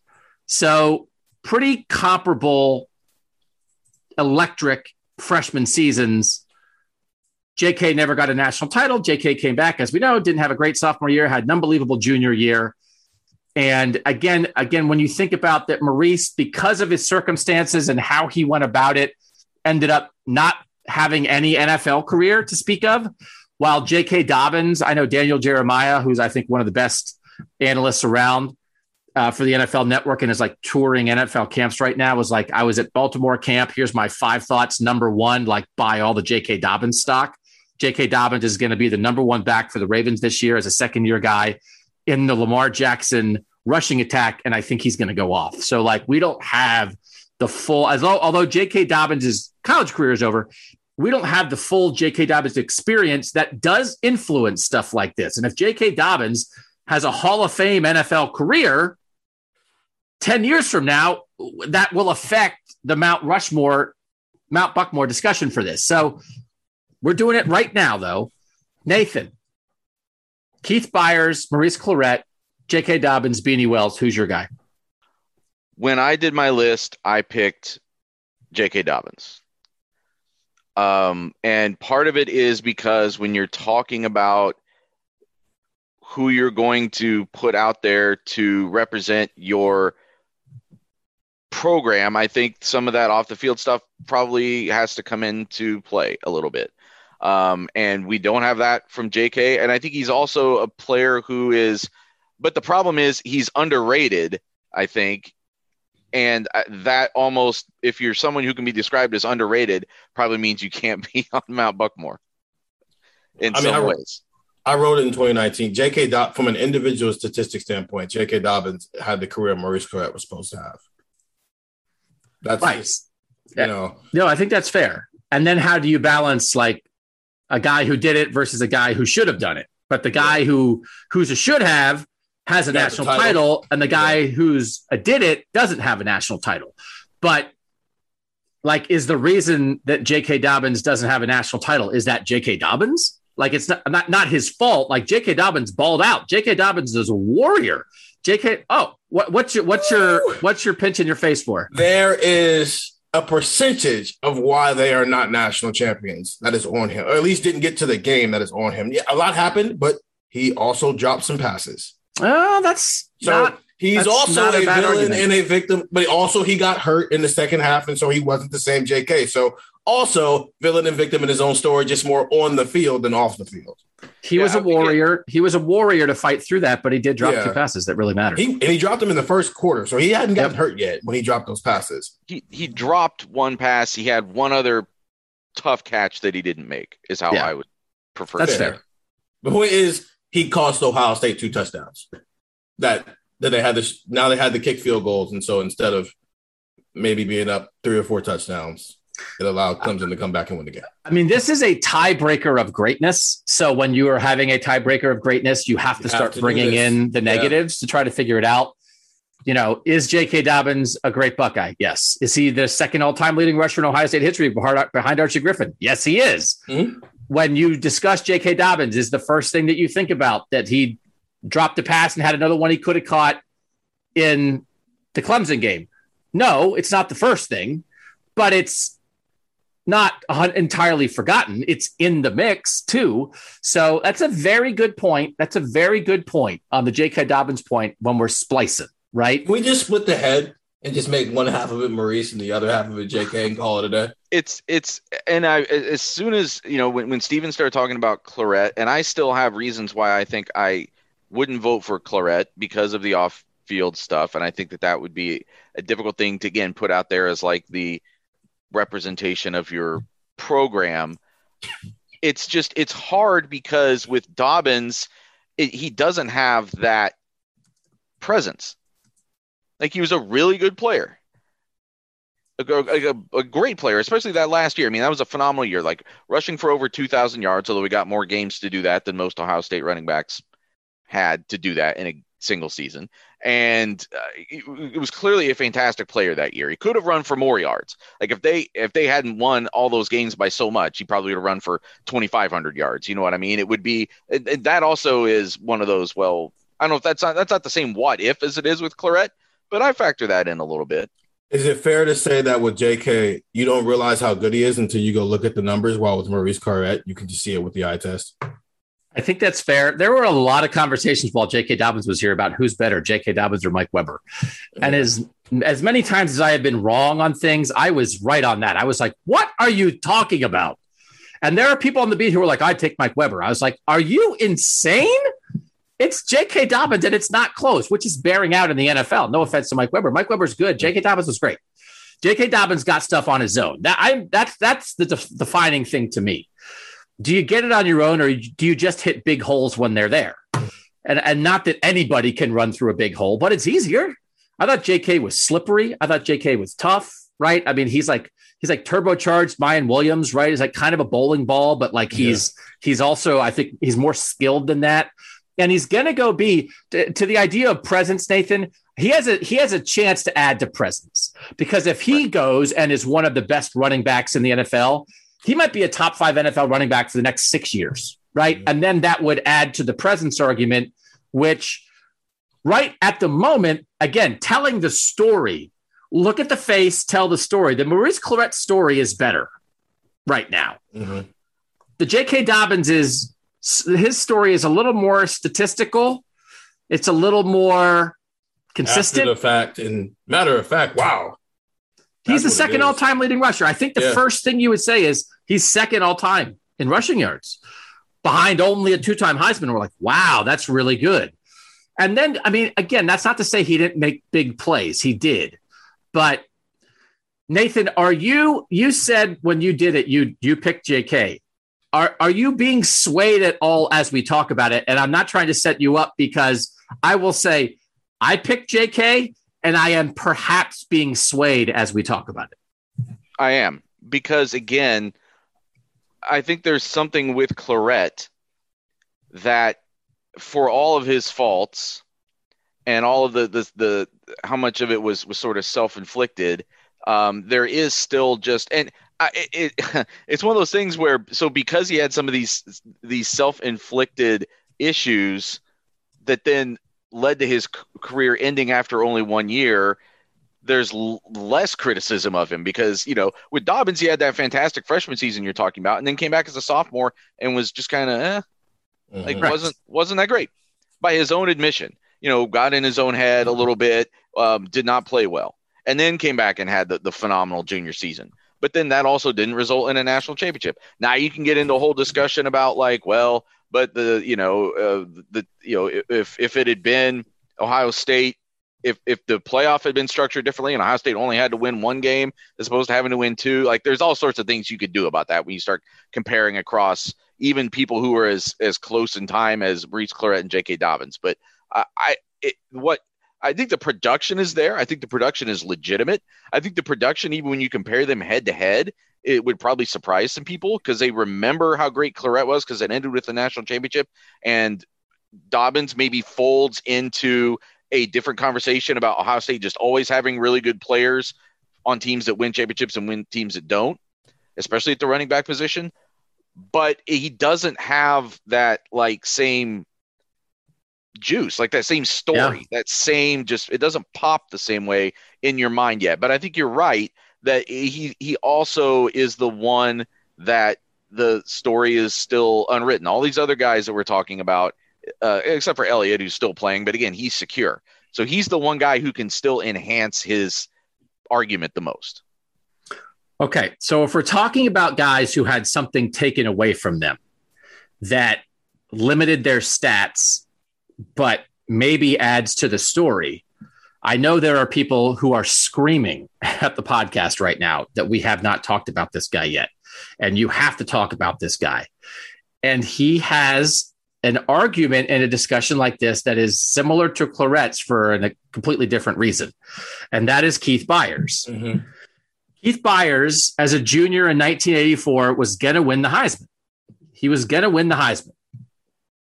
And and I, sometimes when I do this, I, here's the thing: a lot of you in our audience know more about Ohio State history than we do because you're maybe you're older than us, or you've grown up in it more, or you just love the Buckeyes. It's your number one thing. You watch Keith Byars with your own eyeballs. And so I don't mean to like lecture. I don't want to mansplain Keith Byars to people who are like, yeah, I know. But also, it was in the 80s. And I don't know if everybody knows everything. Everybody listen to this. So the quickie thing, he's going to win the Heisman in 1984. And then Doug Flutie throws the pass to beat Miami, and the world goes gaga. And Keith Byars does not win the Heisman. And if Keith Byars had won the Heisman, you know, he would have a Heisman. That vote, it, it ends up not being that close. Doug Flutie gets 2,240 points, wins the 1984 Heisman Boston College quarterback. Keith Byars, as a junior running back at Ohio State, 1,251 points. Third place is 443. So there's not even anybody. I mean, it's not even close. It's down to Flutie and Byars, but in the end, Flutie gets 678 first place votes. Byars gets 87. But it's like it's one of those things we talk about again. It's like a thing can be close, but then everybody leans the same way. And I think most of the voters going into that last weekend would have voted for Byars, and then everybody swung to Flutie because he had maybe the ultimate Heisman moment. And I do remember watching that pass to Gerard or Gerald Phelan in the end zone. So we get it, running down the field. Everybody loves it. But Flutie's a senior and Byars is a junior. Byars comes back for his senior year, and he's the overwhelming Heisman favorite preseason. What you're talking about, Stephen? Like, hey, I mean, again, it's not quite as old, but it, uh, again, this is interesting how it works out. Archie to Eddie is a 20 year gap. Eddie to Zeke is a 21 year gap. Like it's like every right, it's a perfect thing. But Byars is right in between Archie and Eddie. He's like at the exact, he's the 10, he's the 10 year breaking point. He's 10 years behind Archie, 10 years ahead of Eddie. Mm-hmm. And he's he's like on the same level. But his junior year Heisman gets taken away from him and he breaks his foot yep. as a senior in 1985 when he is the Heisman favorite. and basically has that whole year taken away from him. His senior year, he runs 55 times for 213 yards. His sophomore year, 222 carries, 1199 yards, 5.4 average, 20 rushing touchdowns. This is his junior year when he didn't win the Heisman. 336 carries, 1,764 rushing yards, 5.3 average, 22 rushing touchdowns. He also has 479 receiving yards. He has 2,200 yards from scrimmage and 24 total touchdowns. And he didn't win because a little white quarterback from Boston College made a big play and that was on TV. I mean, honestly, for real, let's just be real. So, like, I th- if he had a Heisman, Stephen, would Keith Byars like definitely be on this list? And there's two things I want to talk about, but let's talk about the Heisman part of it first. Do you think if he had the Heisman, like he'd definitely be on because it's like if you have a Heisman, you have a Heisman. First and foremost, 378 touches in 12 games is crazy. That's crazy. a lot. That's that's a lot of touches in a college football season. That, I'm sorry, that's ridiculous. We keep having this discussion of what would it take for a Heisman Trophy winner to be left off of a list like this. I think this is the example of it, and it's because they went nine and three every year. That's true. And you're comparing him to, first of all, you're you're fighting for one spot, as we've already discussed, and you're now you're comparing it to a Maurice Clarett who won a national title, and we discussed that, or you're comparing it to a guy who broke the record for most yards in a single season, and might be the best Ohio State team, most complete Ohio State team in 20 years. So it's it's hard because it's the, his individual ability was great, but they weren't winning enough, and so you're he's easily forgotten. And when you play a position that's has this much of a history, if you're going nine and three every year, it's easy to leave that guy off the list, even if he does have a Heisman. It's it's it's kind of what defines the Heisman in a way over time. Maybe not in every single mm-hmm. year, but over time, it's you know Flutie endures and Keith Byars' strong production that year doesn't. The same way, like, okay, so you rattled off, you know, whatever he had that year, uh, 2,400 yards and 23 touchdowns. In 2019, J.K. Dobbins averaged 6.7 yards a carry between rushing and receiving 2,250 total yards and 23 touchdowns. It was really good production, but he was like sixth in the Heisman voting behind like two of his teammates it's it's it's it's where just production just kind of gets there's a lot of good there's a lot of productive players in in college football but who like stands out and I, in this case, neither one of the guys quite got there. The other thing about Byars too, yes, something was taken away from him in terms of injury and just that that last season being kind of a, a, a waste. But it is football, and that's why you lean towards the guys who sometimes through no fault of their own um, or through not even necessarily like special ability, but it says something that the guys who get through it and the guys who don't. So, but then, so, so the Heisman discussion is one, but then the second discussion is having a season taken away from you, right? That that Keith Byars is ninth all time in Ohio State rushing yards, and he is seventh among running backs because Braxton is seventh in rushing yards and JT is eighth. So all time Ohio State rushing yards for running back is Archie one, JK two, Zeke three, Eddie four, Tim Spencer five, Beanie Wells six, and then Keith Byars. And he did that without us his senior season because he broke his foot. So, you know, if he had his senior season, he'd be second. He'd be second behind Archie. But what what is less on a player? Like what is less held against you? Like Maurice Clarett who we said, well, what if he's, he was abducted by aliens? Well, he wasn't abducted by aliens. He didn't play because of circumstance, some of his own doing. And Keith Byars, who was out there busting his butt, broke his foot. So, like, we gave Maurice Clarett a lot of benefit of the doubt if we're putting him on this mountain. And again, the national championship thing stands on its own. But in terms of like overall production, he's a one season wonder. Keith Byars had two really good years one extremely good year where he finished second in the Heisman, and then his last year was taken away. Stephen, how do we how do we compare what was taken away from Clarett to what was taken away from Byars? Yeah, it's just not easy at all. This was, it's it's like not. I said, easy. this was the most difficult discussion I was having with, within my own head. It's you have to. I think when it's three I'm throwing JK in this as well. When there's three very unique people and who have this very unique argument for why they deserve to be on this list, you've got to start going into the extra layers of things and what matters more. Do the stats matter more, or do the championships matter more, or does the the the longevity matter more? And in this situation, or does the winning matter the most? If winning matters the most, Byars has to be third of these three guys because the uh, every he had everything else, They just wasn't winning. And that's at the end of the day what they're trying to do. You're trying to win football games, and so if that matters the most, he's got to be third, and you've got to decide between Dobbins and Clarett. And I actually think I don't think the not having the Heisman costs him, but I think having not having that senior season really costs him. Because if you if if this conversation were different and he were at worst third all time in rushing yards, I mean you could probably you would think that if he had gotten to play a full healthy season, you could easily add another 1,200 yards to his career.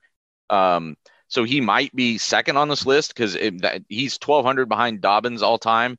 You could easily figure out how to get him to that point. And now, if he had had two great seasons back to back like that, and was second all time in rushing yards, and we would then be having the discussion about, well, really, he, okay, he didn't win the Heisman, but and then he actually might have. If he'd gotten to play a full healthy season in yeah. 85 he, they might not have needed the winning in order for him to get the heisman. Because then part of why people would have voted for him in 85 would have been well i was going to vote for him in 84 until the flutie pass the one play um, even kind of a fluke thing. So I, I, I it's really more the senior season that just if, if he just doesn't get hurt in preseason, he's probably on this list. You know, I'll say it might not go nine and three if he plays. They went because he didn't play. They went That's nine and too. three. So there's the winning right there. Maybe they go ten and two or eleven and one.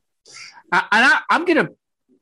It's hard because for Mount Rushmore kind of stuff, obviously, as we've said, it's like the essence, the presence, how you feel about it does matter. It's not like we assign we put winning on quarterbacks. We don't really usually put winning on running backs, right? And like I can mm-hmm. look Eddie George 1995, they're undefeated going into the Michigan game. They're number two in the country, and they lose to number 18 Michigan. It's like maybe the it's up there with the most devastating losses to yeah. Michigan in Ohio State history. Eddie George in the Michigan game, 21 carries, 105 yards, and then they lose the bowl game to Tennessee. So it's like, all right.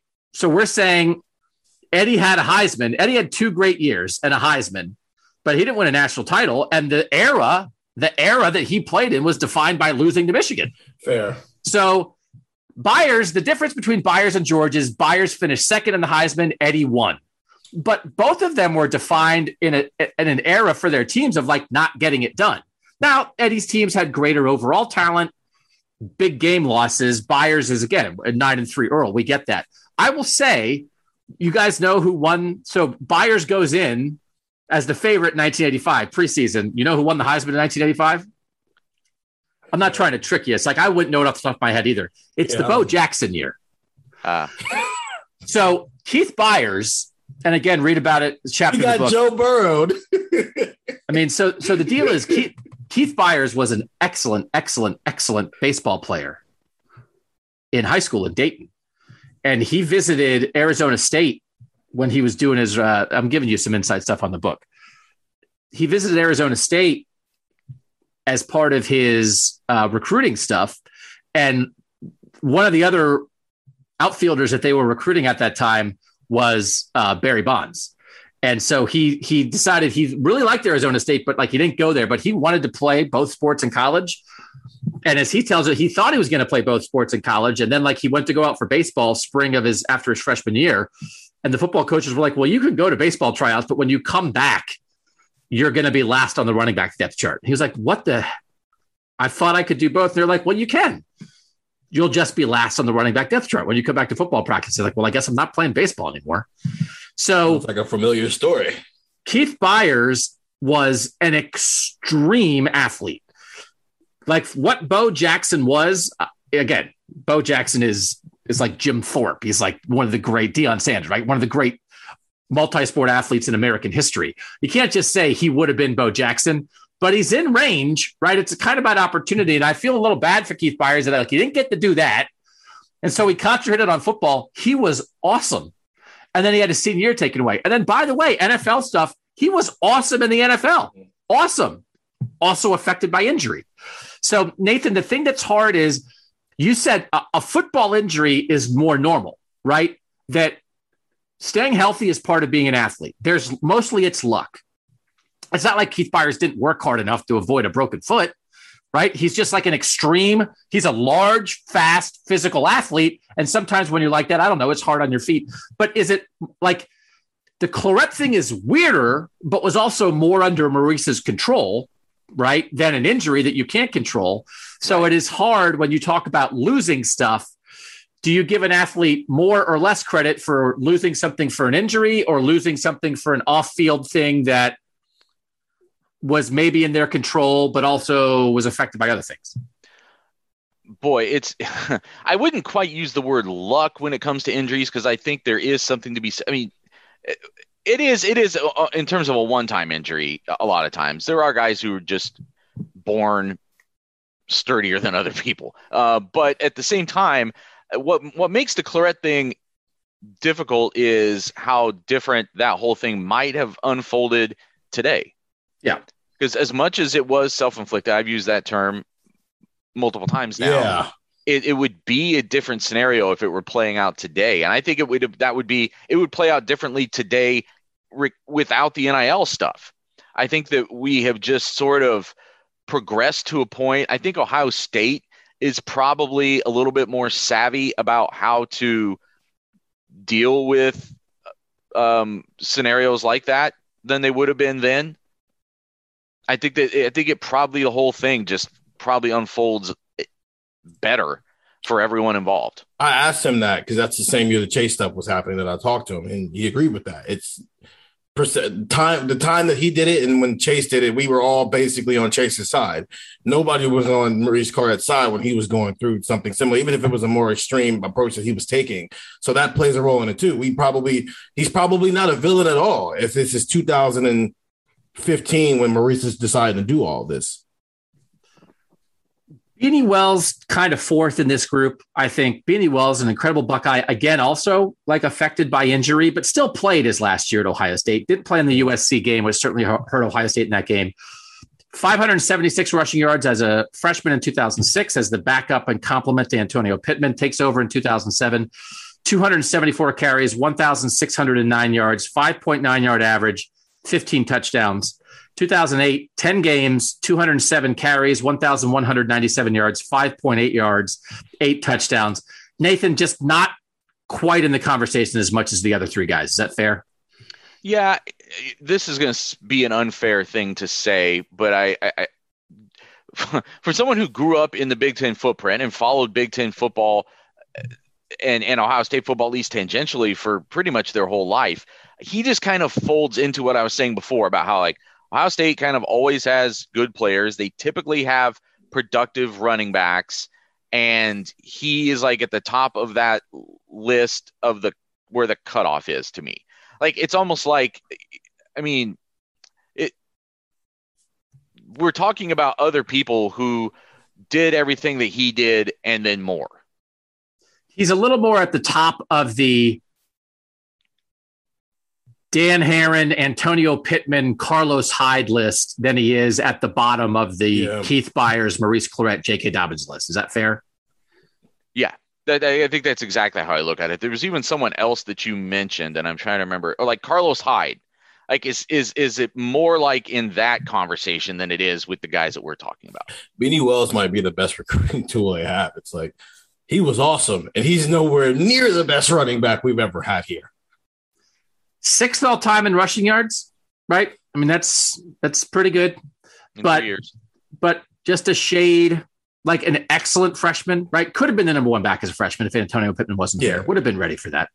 Like, and I think if you, uh, in talking about these sports, if it's for specifically, if you had a pickup football game and Keith Byars as an Ohio State player, Beanie Wells, J.K. Dobbins, and Maurice Clarett were lined up, and you had first pick, you'd be picking between Byars and Beanie one would be the first pick, one would be the second pick, and then you'd be like, I don't know, these two guys, they seem good, but like Beanie looked good in a uniform, man. Like speed and power, just like Byars, speed and power in a really special way. So I think it's an acknowledgement. I feel good about including Beanie in the vote, but I to me he's clearly fourth, and for the Texters he was he was clearly fourth as well. When we narrowed it down to the last spot, Beanie Wells got 2.9 percent of the vote. I will tell you these were the percentages for the other three guys for the last spot. One got 51.5%, so majority victory. So it's clear. One got 23.2% and one got 22.5%. So basically, came down to half the people picked one guy and the other half of the people split between these other two guys. Nathan, who do you think the Texters picked for the last spot? I think they picked Clarett. Stephen, who do you think the Texters picked? Yeah, Clarett. It's yeah. Maurice Clarett finished third. Keith Byars finished second. J.K. Dobbins got the majority. Hmm. J.K. Dobbins, 51%, Byars 23, Clarett 22. I think maybe some people would change their mind after hearing this discussion. Not that we're so persuasive necessarily, but Stephen was on it. Stephen made a good case at the beginning.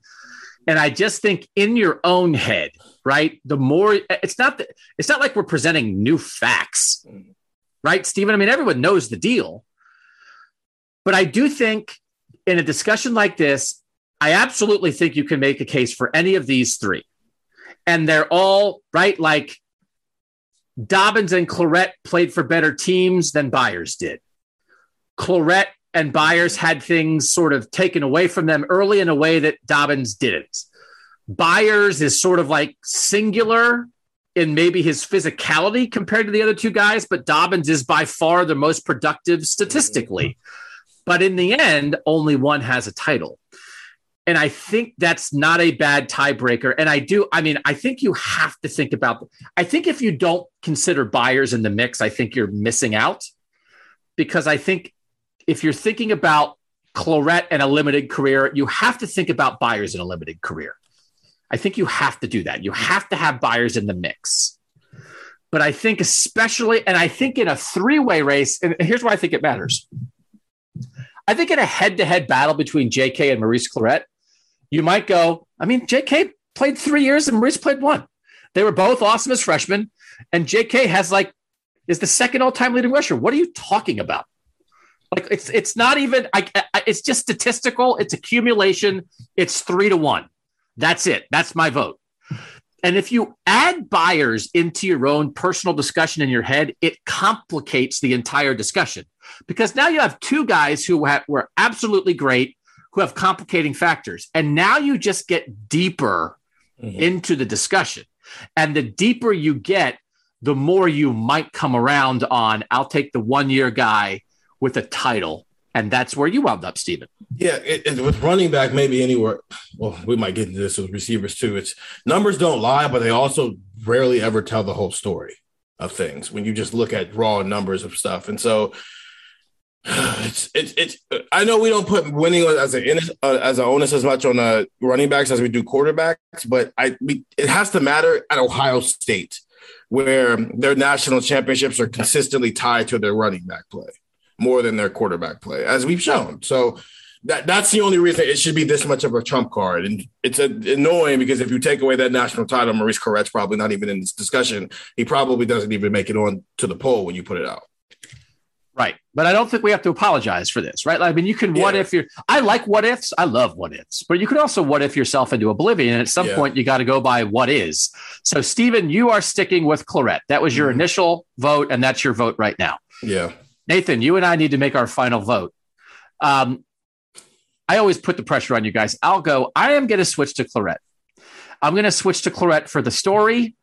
And because it's complicated, and if you could split the last phase three ways, I don't want to split it two because I don't want to split it between JK and Maurice. Because if we're splitting it, I, you've got to include Byars to me. And I think I think their three cases are very different, but almost equal. But I will allow the national title to be the tiebreaker without the thing. And again, I, there are negatives. Listen, I, listen. Like Maurice Clarett had on a man, I'm, maybe I'm changing my mind. Maurice Clarett had on a bulletproof vest and had a gun in his, in his car yep. and was going, driving around looking for people who were involved in his court case. And that's really bad. and Maurice Clarett went to prison. And that's really bad. Now, he has come out of prison and he has turned his life around, but I, uh, I might be changing my mind. You don't get to like you don't get to just ignore that, right? Right. In a thing like this. It's not it's not a it's not that you can't redeem yourself. And I, I, I and again, Stephen, you talked to him for two hours. Uh, uh, Maurice Clarett, I don't think would argue the fact that he needed to redeem himself, right? He knows that, No, and he's it- doing it's, it. It's all part of the story, and Yes. you have to. it- It's it's you have to acknowledge all of it with a person when you're telling stories. You can't just go, "Oh, he was a great football player." It's like, yeah, well, he also had a couple of years where he was a little crazy, and we weren't sure what was happening. But now he's also redeemed himself and a better man for it. But you have to tell all of these layers, which to the point of it's the better story. All of that is a part of, the, of, of Maurice Clarett's story as Ohio State's former running back, who also helped him win a national title. like I'm totally fine with like the NCAA stuff, Yeah, right? Like getting past that. It's like I kind of forgot that he went to prison for The very NCAA legitimate stuff. reasons. yeah, NCAA stuff almost.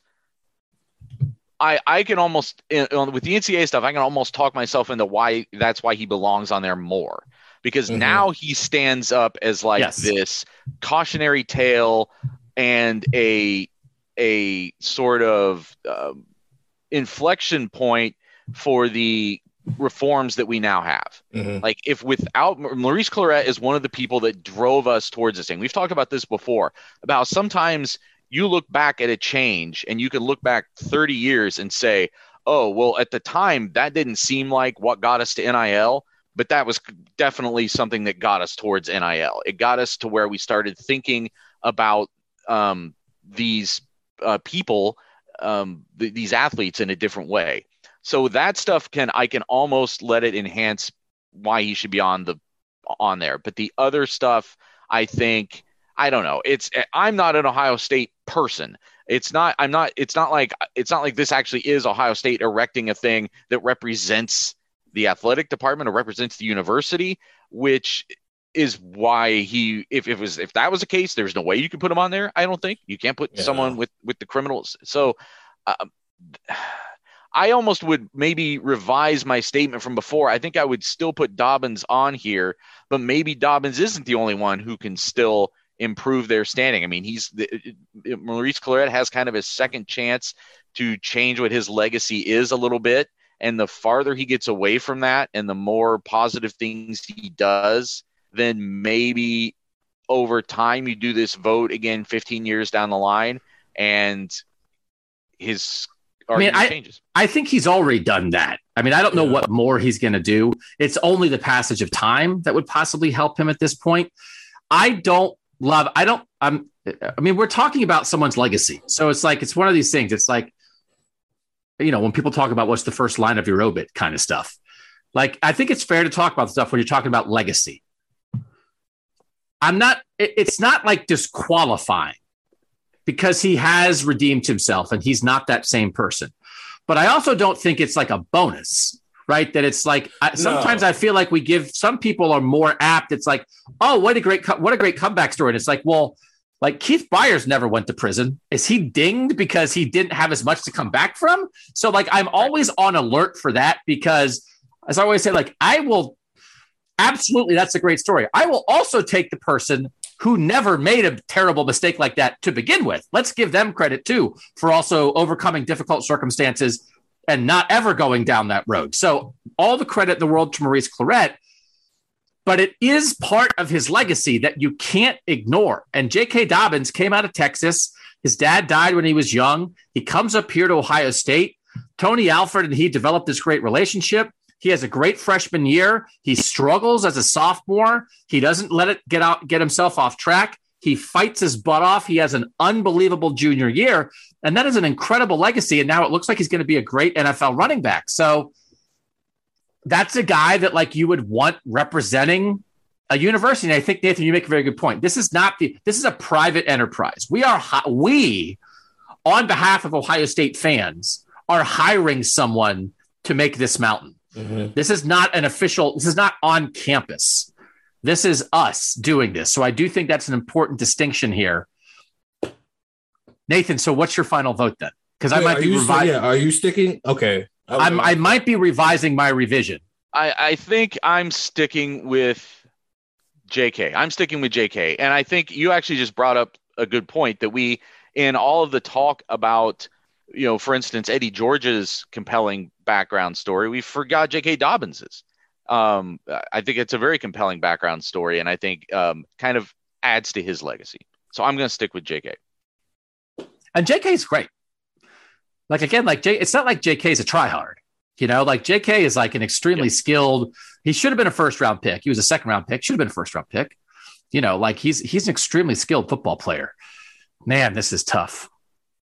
Like there's almost a part of me that that if you want to lean to like the guy who was also was awesome but also has a could have been, then I'm going to go Byars because Byars Byars is all plus, other than the broken foot, which again, that's not even like a sore shoulder or a knee thing or a nagging. It's like he broke his freaking foot. I don't know what you're supposed to do with a broken bone in your foot.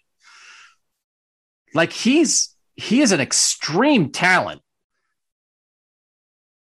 Has lived a great life. Like I all like it almost leads me down that. I I might kind of want you to pick Keith Byars because I think all three of these guys deserve to be represented here. Yeah. All right. I'll pick Byars then. I'll Yeah. pick Byars, and then we'll have said that. And then we, I guess, but then we would leave the tie-breaking vote to the texters, and they go Dobbins. Yeah, which is fine. So we have a Clarett vote, we have a Dobbins vote, we have a Byars vote, and then the tiebreaker is the texters, and they go Dobbins. And I, and I don't.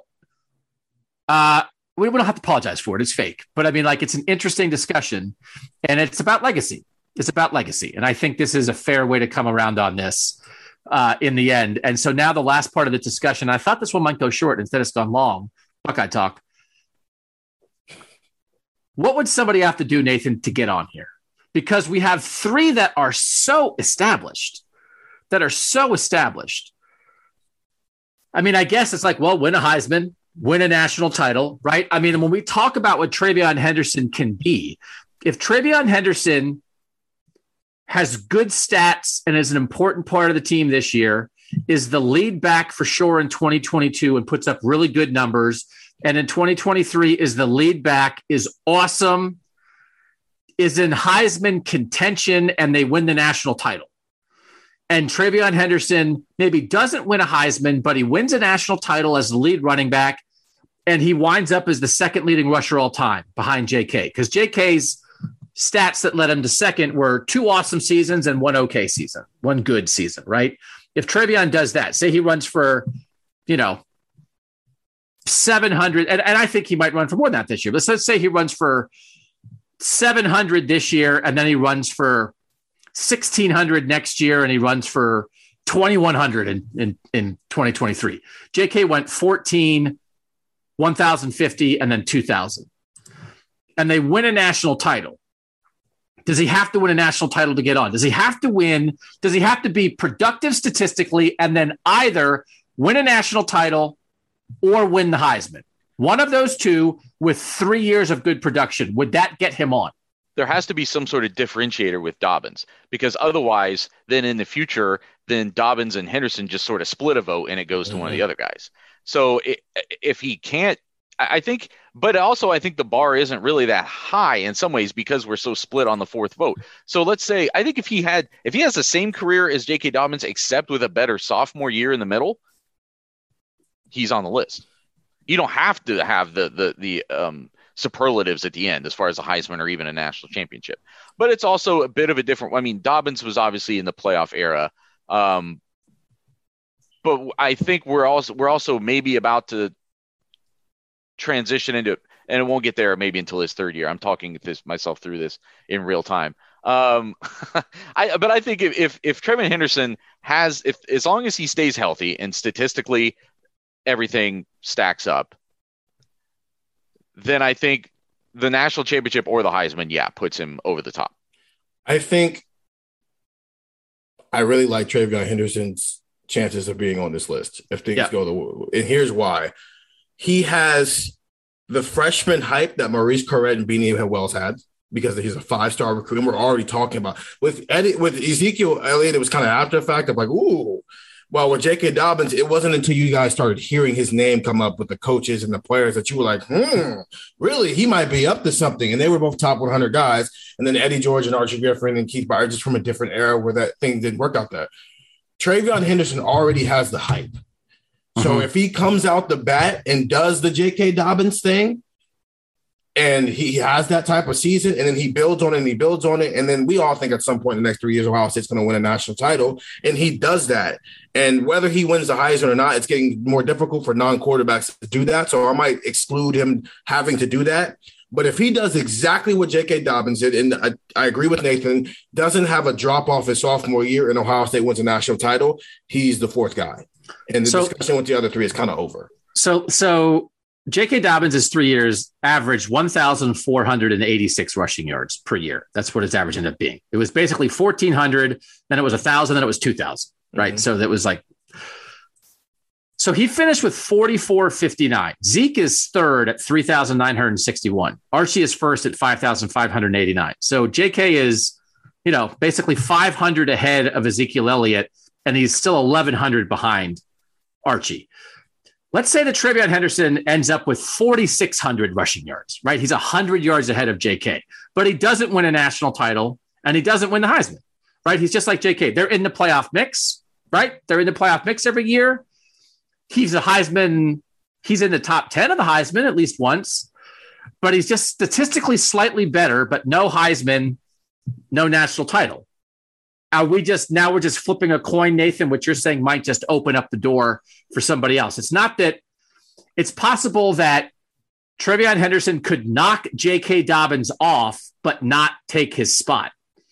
That like TreVeyon Henderson is so good, he knocks off J.K. Dobbins and Maurice Clarett gets on. Yeah, I think it becomes a thing where like if, if he has an identical career to to J.K. Dobbins, then this argument becomes like, well, there were two of them that basically did the same thing, that neither one of them have that national championship that separates them, or the, or the Keith Byars argument of like, well, th- there's a bigger what if from something he couldn't control. Like uh, those arguments get enhanced a little bit. Yeah, that's interesting. I think that I think that might be right. He will contextualize JK a little bit because if it becomes a thing, it's like, oh no, just like every Ohio State running back in this era, in this offense, because as much as they throw it, they still run it a lot. And they throw it so well, it helps open up the run game. And their offensive line is almost always really good. So it's like it's not that anybody could do it, but many people could do it. And so it doesn't feel quite as special.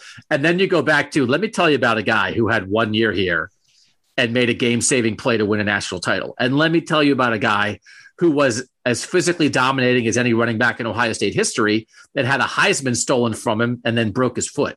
And those stories become even more compelling compared to, quote, just being a really good running back on a really good team. Just 2,000 yard rushers. Oh, right, exactly. Run of the mill, 2,000 yard rusher.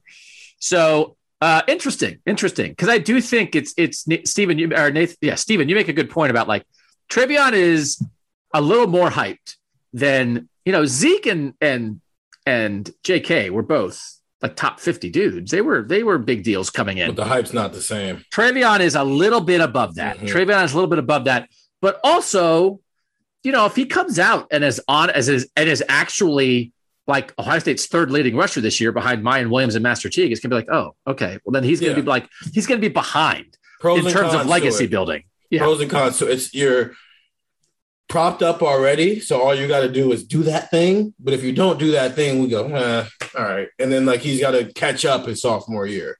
Because I mean, seriously, two guys are talking about here. Clarett ran for twelve hundred as a freshman and won a national title, and J.K. ran for fourteen hundred as a freshman. So it's like, Right. okay, when you're talking about greatness, Zeke didn't do much as a freshman, but then set the world on fire and won a national title in years two and three. So that's the that's the thing too. TreVeyon Henderson has a path to be like J.K. Dobbins, be really good for three years basically, or if he's not that in year one, to get here, it's like, well, you got to be Zeke then. You got to carry a team to a national title and set the world on fire and then be an NFL stud. And it's like, okay, both paths are possible for him right now. It does feel like, and as Ryan Day said this week, Stephen, it feels like he's special. He's not which is- helping it. He's not helping him at all. Ryan's not, well, It's it's one of those things that, that it's all it's all a balance. Ryan Day does not say a single thing to us that he doesn't want us to know. Correct. So the reason that he's saying TreVeyon Henderson is special is because TreVeyon Henderson on the first day in reps was fourth in line. Yeah. It's all connected. Yeah. As soon as TreVeyon Henderson It's takes like the starting second- job, yeah. Ryan Day is going to stop saying nice things about him, which is why you can't just go by it. It's as soon as you're good, they're not interested in praising you publicly. Now they're trying to like make sure your head doesn't get too big. When you're when you're a little bit like, oh man, what's going on? Then they praise you publicly so that everybody, the public and you, are reminded about how good you are. Just keep working. That's what's out there. the same thing they did with Julian Fleming all spring because it's like it's interesting with guys where you expect them to be great. Where Yeah. while with like Zeke and, and J.K., it was it was Zeke's. Yes, he exploded at the end of the year, but the ha- the fact that he was a starter his second year was just a natural progression. And so I don't, I wasn't there. You were, so I'll ask you. I don't know if anybody during Zeke's freshman year in 2013 was going, man, what's going on with Zeke? Why isn't No. he top 100? Exactly. While No. with TreVeyon Henderson, if he's not because he was fourth in line with the hype he had, and the same thing with Julian, we are going to go, why isn't this five star number one all world guy blowing the world up as a true freshman? Right. I mean, the thing that Ryan Day said about him yesterday, along with being special, was or chance to be special was the more we, the more reps, and the more we can get him reps, the more he can play, the better off he's going to be. So a day Yeah. where, at least the portion of practice where we're watching, whether he's first or fourth or sixth, it didn't matter how many reps he was going to get. At some point, they're going to move him up that list to get him more reps I would right? love because to they be a know coach how 'cause I special would, he's going to be. I would love to be a coach because I would toy with people. I would have had him fourth while the media was out there, and as soon as he went away, I'd be like, "All right, TreVeyon, come on, first team, first team. We're Yeah. not giving away anything." I'd have two Maybe different that's what they do. Maybe that's what Tony Alford does. I don't know. Absolutely could be what they do. We don't we don't know. All right. I thought that was good. I can't help it. I like Buckmore. I'm going to say it at the end of every one. I like all the special stuff we do. We are not a daily news podcast. We have to do this stuff from time to time. And I especially like the thing that I really like the best about some of this is like recent history.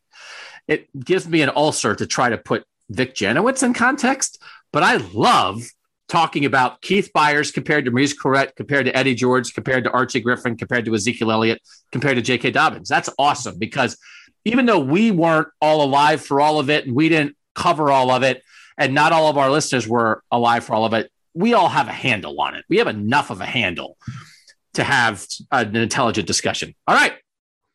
JK, it is got the final vote. Tie, texter tiebreaker. Nathan and the texters go for J.K. Dobbins. I wound up on Keith Byars. Stephen wound up on Maurice Clarett.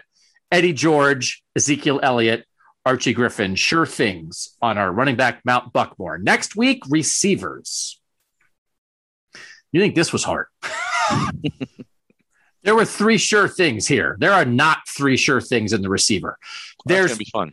there's There no maybe there's maybe one, maybe, maybe one, but there's maybe zero, and there's like nine could be's. So we're going to go three hours on the receivers next week. We're keeping the voting going. If you want to be part of it, 614 350 3315. Drop some reviews at Buckeye Talk uh, on Apple Podcasts and make sure you read cleveland.com slash Buckeye Talk. For Nathan Baird, for Stephen Means, I'm Doug Lesmerises, and that was Buckeye Talk.